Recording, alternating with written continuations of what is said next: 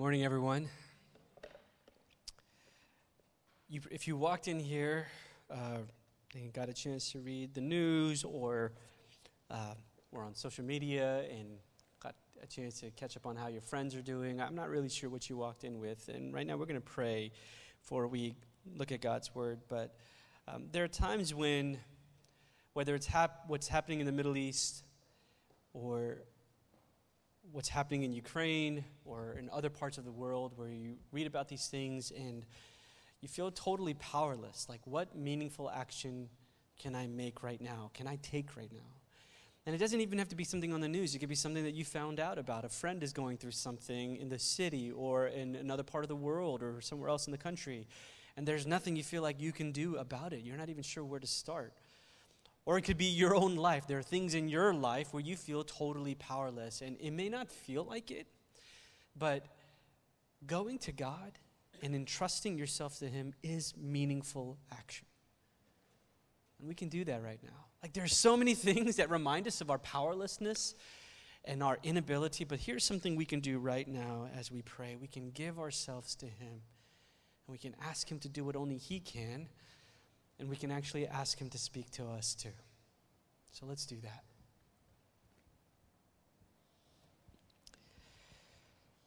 Dear Father, Lord, you are aware of things going on in people's lives and in parts of the world that we're not even aware of, Lord. Lord, if we were to know everything that you know, God, how would we even bear the weight of that burden, God? And Lord, you see things into our hearts, you see things in our lives that we're unaware of too. And Lord, you know exactly what we need to hear. You know exactly what needs to be said. And so we do the only thing that we know to do in times like this, Lord. We entrust ourselves to you. Lord, surely our entire life is yours. We give ourselves wholly over to you, but we say right now, specifically, in the next 20 to 30 minutes, Lord, we're available to you, God. Say whatever you want to say, do whatever you want to do. Would you speak to us, Lord? Would you take that step right now, that meaningful action, and entrust yourself to God? And would you ask Him right now to speak to you through His Word?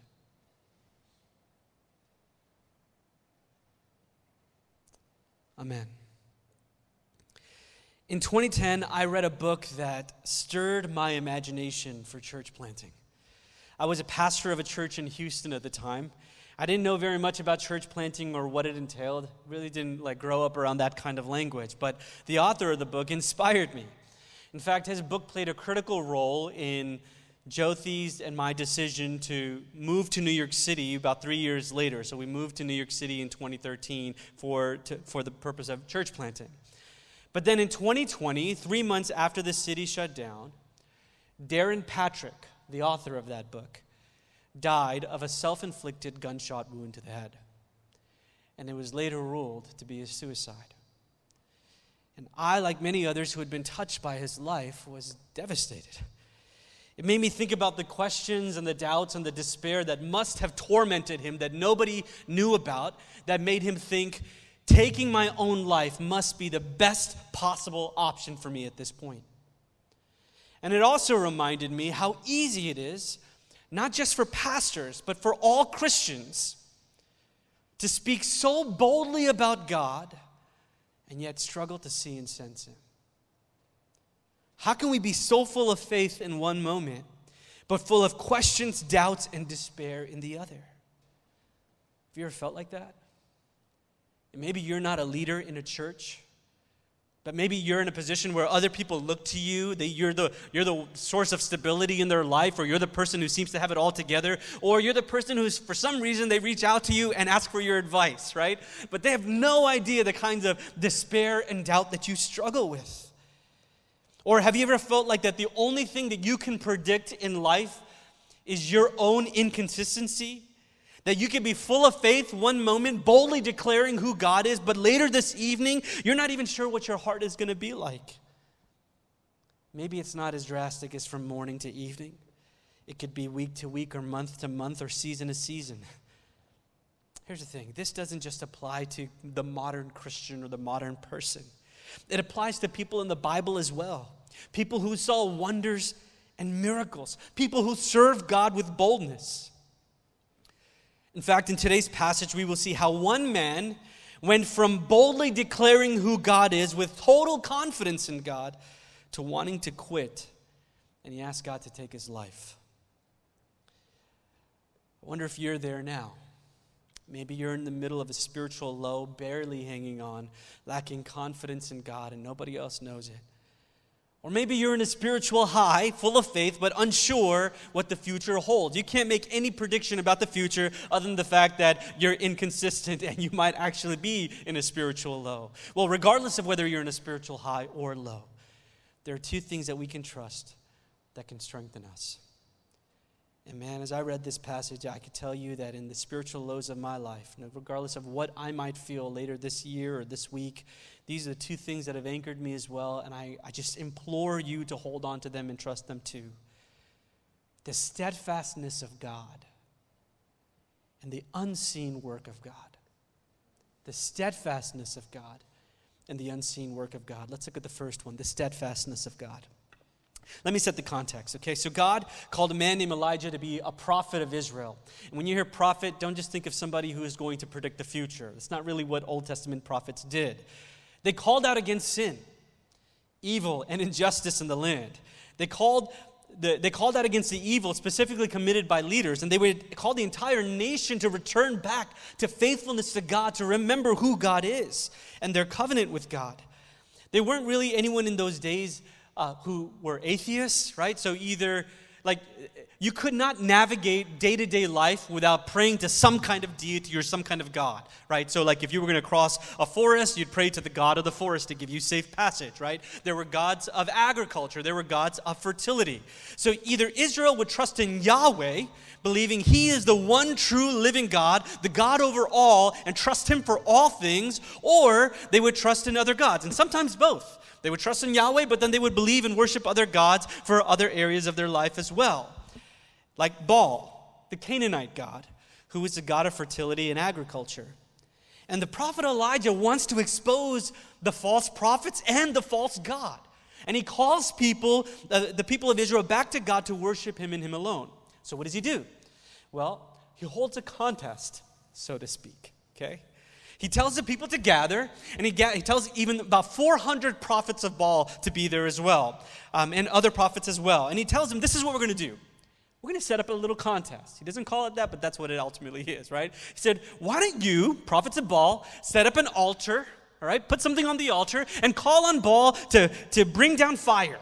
And I'm going to do the same. I'm going to set up an altar and I'm going to put something on it. And he actually ends up putting water on it to make it even more difficult. And I'm going to call on God to, to send down fire. And the God who answers by fire is the one true God. And he actually said, Stop wavering. If Baal is a true God, worship him. Go ahead. If he's a true God, worship him. But if it is Yahweh, then worship him and him alone. And the prophets of Baal said, Okay.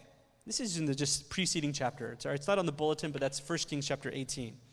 So the prophets of Baal go first. From morning till evening, they shouted to the heavens. They called on Baal to send fire from heaven. They cut themselves. They danced around, and there was no answer. From morning until evening, nothing. But when it was Elijah's turn, as I said, he even poured water on the altar. He gathers the people, and then he prays this Lord, the God of heaven, the, um, God of Abraham, Isaac, and Israel. Let it be known today that you are God in Israel and that I am your servant and have done all these things at your command. Answer me, Lord. Answer me so that people will know that you, Lord, are God and that you are turning their hearts back again. Immediately, fire comes from heaven, consumes everything, and even licks up all the water, right? The people fall on their face and they say, The Lord, He is God. And Elijah commands people to seize the prophets of Baal and to kill them. So, what do you think he would do after such an incredible demonstration of power from heaven? After such a great victory, he runs for his life and wishes that he could die. That's what he does. That's 1 Kings 18. Everything I talked about, 1 Kings 18, 1 Kings 19, where we picked up today, he runs for his life and wishes he could die, and only the steadfastness of God can sustain him. Let's go ahead and read chapter 19, verse 1 through 10. Now, Ahab, who's the king, told Jezebel, who's the queen, and she was devoted to, to Baal, told Jezebel everything Elijah had done and how he had killed all the prophets with the sword. So Jezebel sent a messenger to Elijah to say, May the gods deal with me, be it ever so severely, if by this time tomorrow I do not make your life like that of one of them. Elijah was afraid and ran for his life.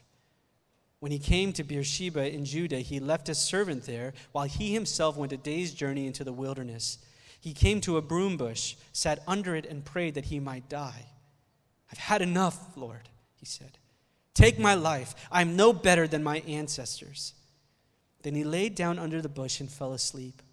All at once, an angel touched him and said, Get up and eat. He looked around, and there by his head was some baked bread over hot coals and a jar of water.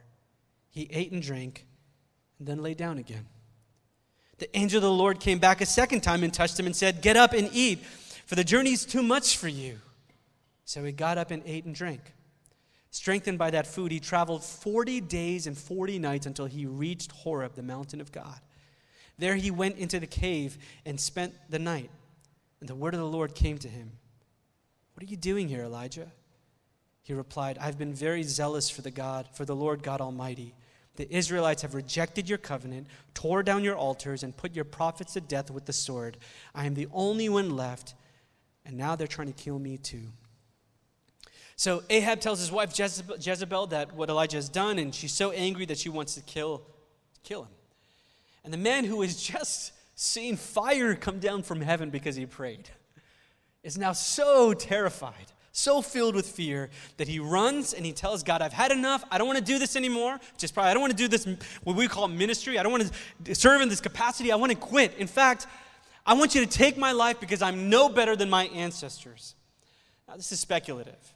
But Elijah may have expected a greater result because fire came down from heaven. He probably expected the, the nation, maybe even Ahab and Jezebel, to repent as a result of this. But whatever, whatever it is, what happened with fire coming down, like from heaven, has not translated into confidence for him. He's, he just now despairs of his life. In fact, he doesn't think he's better than anyone else who's gone before him. When it doesn't happen according to the way he wanted, when he doesn't get the response he want, wanted, he wanted to quit. So, what do you think God would do in the midst of all this? What do you think God would be God's first reaction, first response? Hey, Elijah, it's, it's okay, feel better, I'm still in it. Right? Or like, remember what I said in, in, in, in, in Torah or in the Torah? Remember what I, what, what I did in, with Moses and the Israelites? He doesn't remind him of those promises, of those scriptures that we could point them to today. He cared for Elijah, but not his spiritual state. Not even his emotional state, but his physical state. He lets him take a good nap. That's what he does. And then he serves him a meal.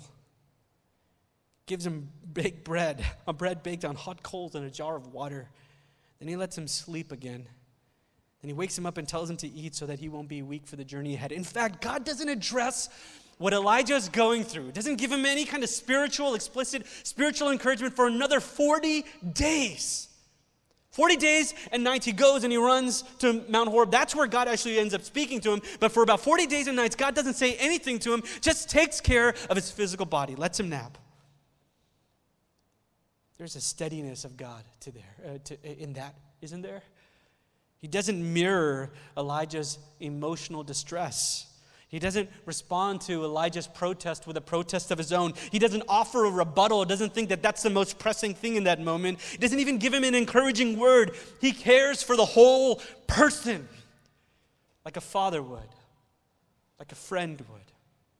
The fact that he lets Elijah sleep, provides food for his body, and doesn't match the intensity of his emotions ought to bring us relief too.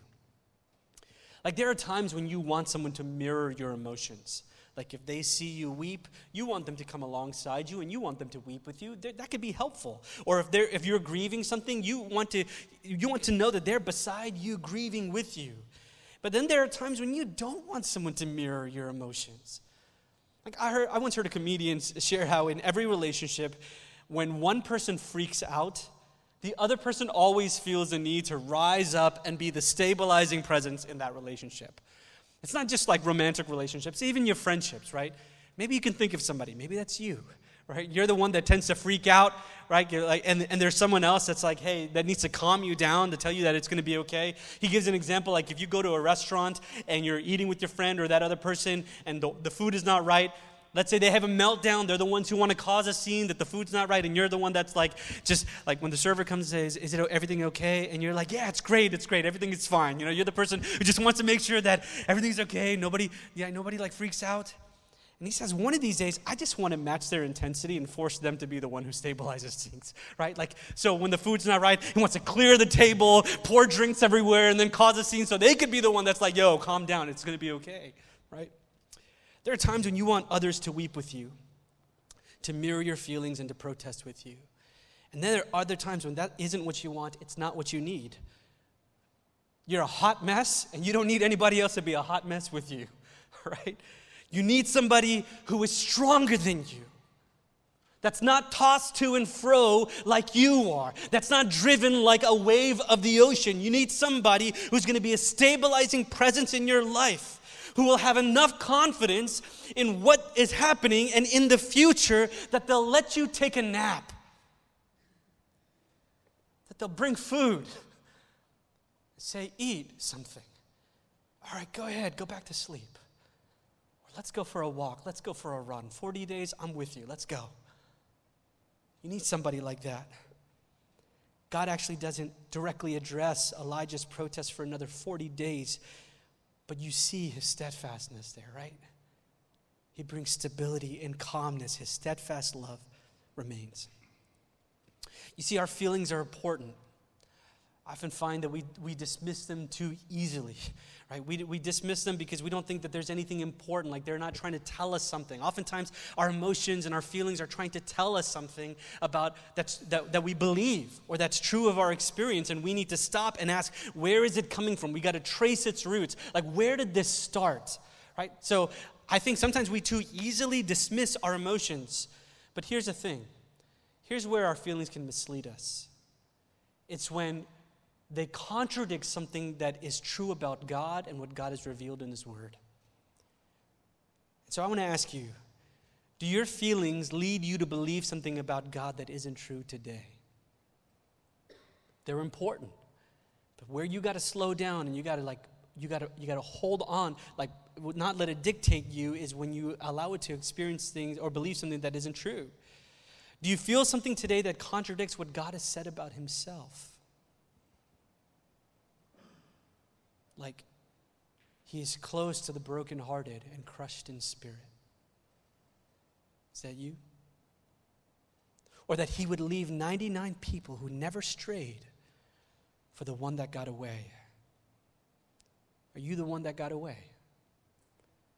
That father and mother may forsake you, but he is not like that. The Lord will hold you close that as far as the east is from the west, so far has he removed your sins from you, that it is tossed to the bottom of the ocean. Nobody can see it. That his faithfulness is as sure as the sun that rises in the morning. No matter what happens today, even if the clouds come and even if night arrives, that his faithfulness is as sure as the sun that will rise tomorrow. When you aren't sure what you will feel tonight, this week, this month, or later this year, your anchor is the same. It is the steadfast love of the Lord. And here's what I want to do before we go to the next point. I just want to give you a moment right now to slow your heart and mind and just imagine yourself making a shift. Letting go of the contradictory feelings that are ruling your belief in God holding on to his steadiness, the steadfast love of the Lord.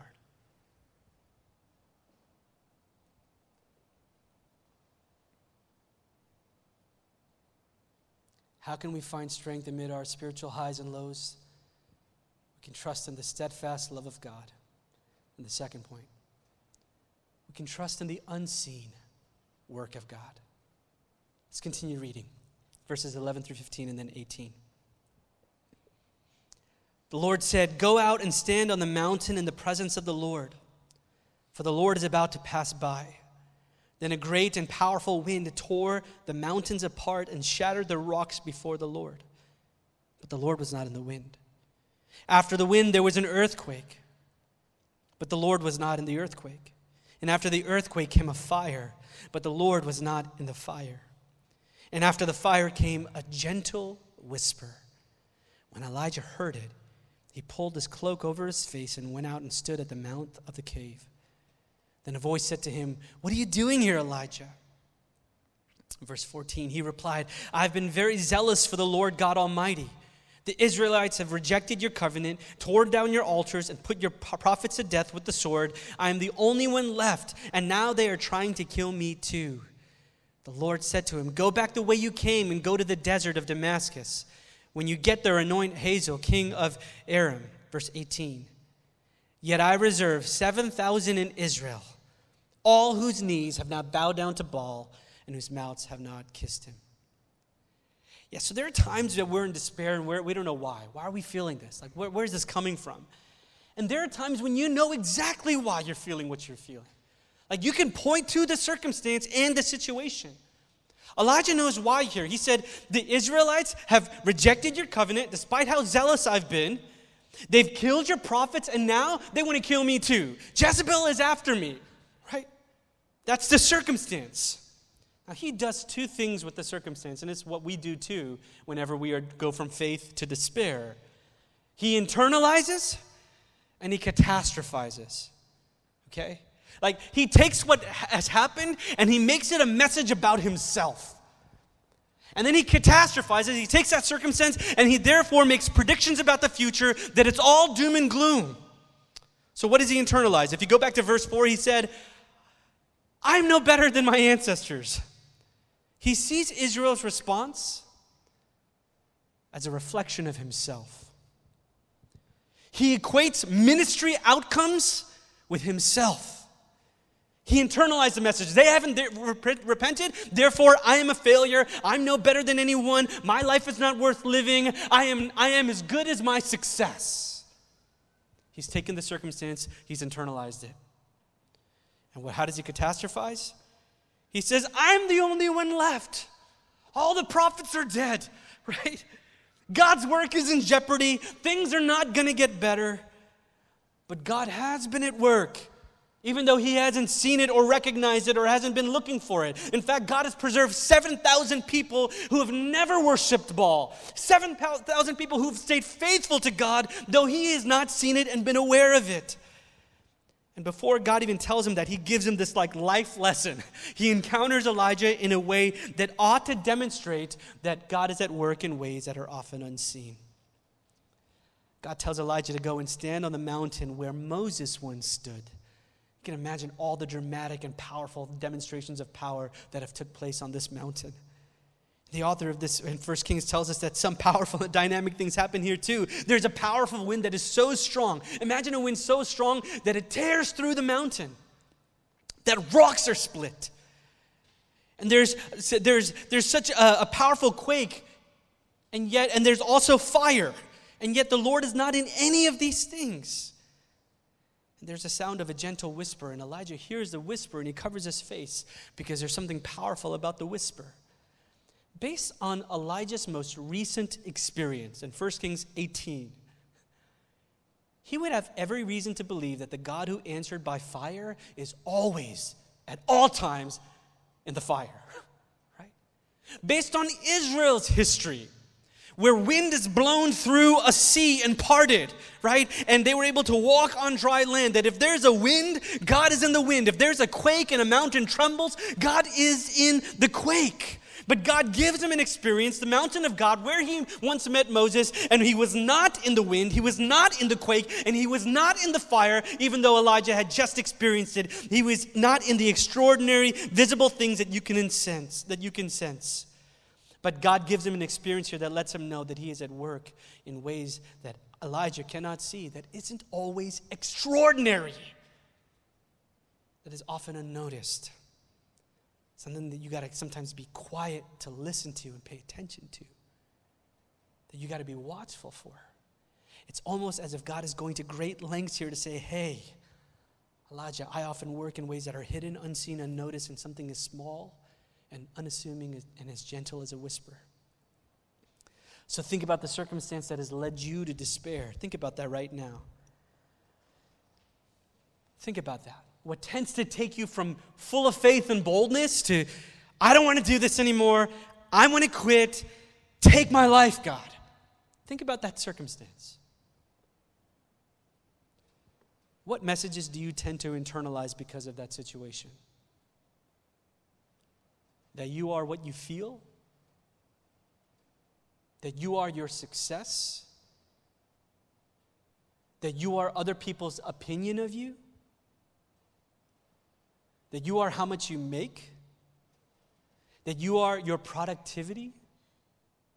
And what have you catastrophized because of the situation? Things will never get better. God is not in it. There is no hope.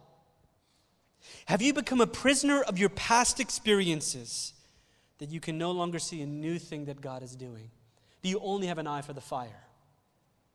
Only an eye for the, a sense for the wind and an ear for the quake? Are you a prisoner of your past experiences and what others have experienced that people have triumphed and celebrated that you cannot see a new thing that God might want to do in and through you? Have you so become a prisoner of your expectations for the future that you cannot see that God has preserved 7,000? That you cannot see a new thing God is doing? Charles Spurgeon was a preacher in the 1800s. He's known as a prince of preachers. And he preached to an estimated 10 million people in his lifetime. But he battled debilitating depression. His wife was bedridden for decades. He also dealt with chronic illness. And when he was 22 years old, in an auditorium or in a place I could seat 10,000 people. I think it was, might have been the largest uh, gathering for someone here, for, for a preacher in those days 10,000 people. At 22 years old, as he stood to preach in front of them, someone yelled fire, which caused a stampede. Seven people died, and many were injured. That, as well as his physical pain, his wife's illness, and the pressures of ministry, led him to experience crippling depression throughout his life. But despite this, he said this I have found that there is a sweetness in bitterness not to be found in honey, a safety with Christ in a storm which may be lost in a calm. It is good for me that I have been afflicted. Can I just read that again? I have found a sweetness in bitterness that cannot be found in honey, a safety with Christ in a storm which may be lost in a calm. It is good for me that I've been afflicted. But how does someone whose wife has been bedridden, who experiences chronic physical pain and debilitating depression, say something like that? Well, Zach Eswine, in his book Spurgeon's Sorrows, that explores Spurgeon's battle with depression, writes this Charles Spurgeon reminds us from experience that the effectiveness of God's promise does not depend upon our ability to feel it or see it. Just as a captive's hope for rescue depends not on her ability to recognize her rescuer or to reach out, but on the soldier's ability to remove what binds her and carry her to safety. The promise itself and the one who made it secure its anchor, even though at times we ourselves seem abandoned to the waves and tossed helplessly in our boats. He continues. It is Christ and not the absence of depression that saves us. So we declare this truth. Our sense of God's absence does not mean that He is so. Though our bodily gloom allows us no feeling of His tender touch, He holds on to us still. Our feelings of Him do not save us, He does. Our hope, therefore, does not reside in our ability to preserve a good mood, but in his ability to bear us up. Jesus will never abandon us with our downcast heart. There are a few things I just want to emphasize there before we close. Your bodily feeling right now, if you don't feel his tender touch, does not mean that he's not holding on to you.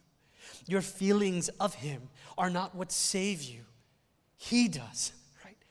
It has nothing to do with what you sense. It has nothing to do with what your present experience may be. It is upon him just as it is upon the strength of the, of the rescuer who is going into a fire or going into the rubble to rescue someone in need. He is our hope. Jesus will never abandon us with a downcast heart.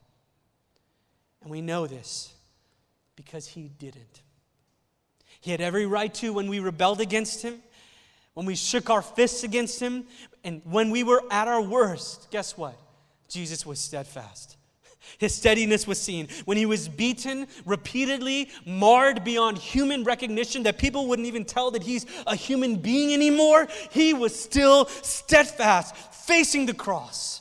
Stripped naked in humiliation, the Son of God, robed in majesty, naked on a cross, he was steadfast. Bearing our sins, evil, and in the injustice of the world, he was steadfast.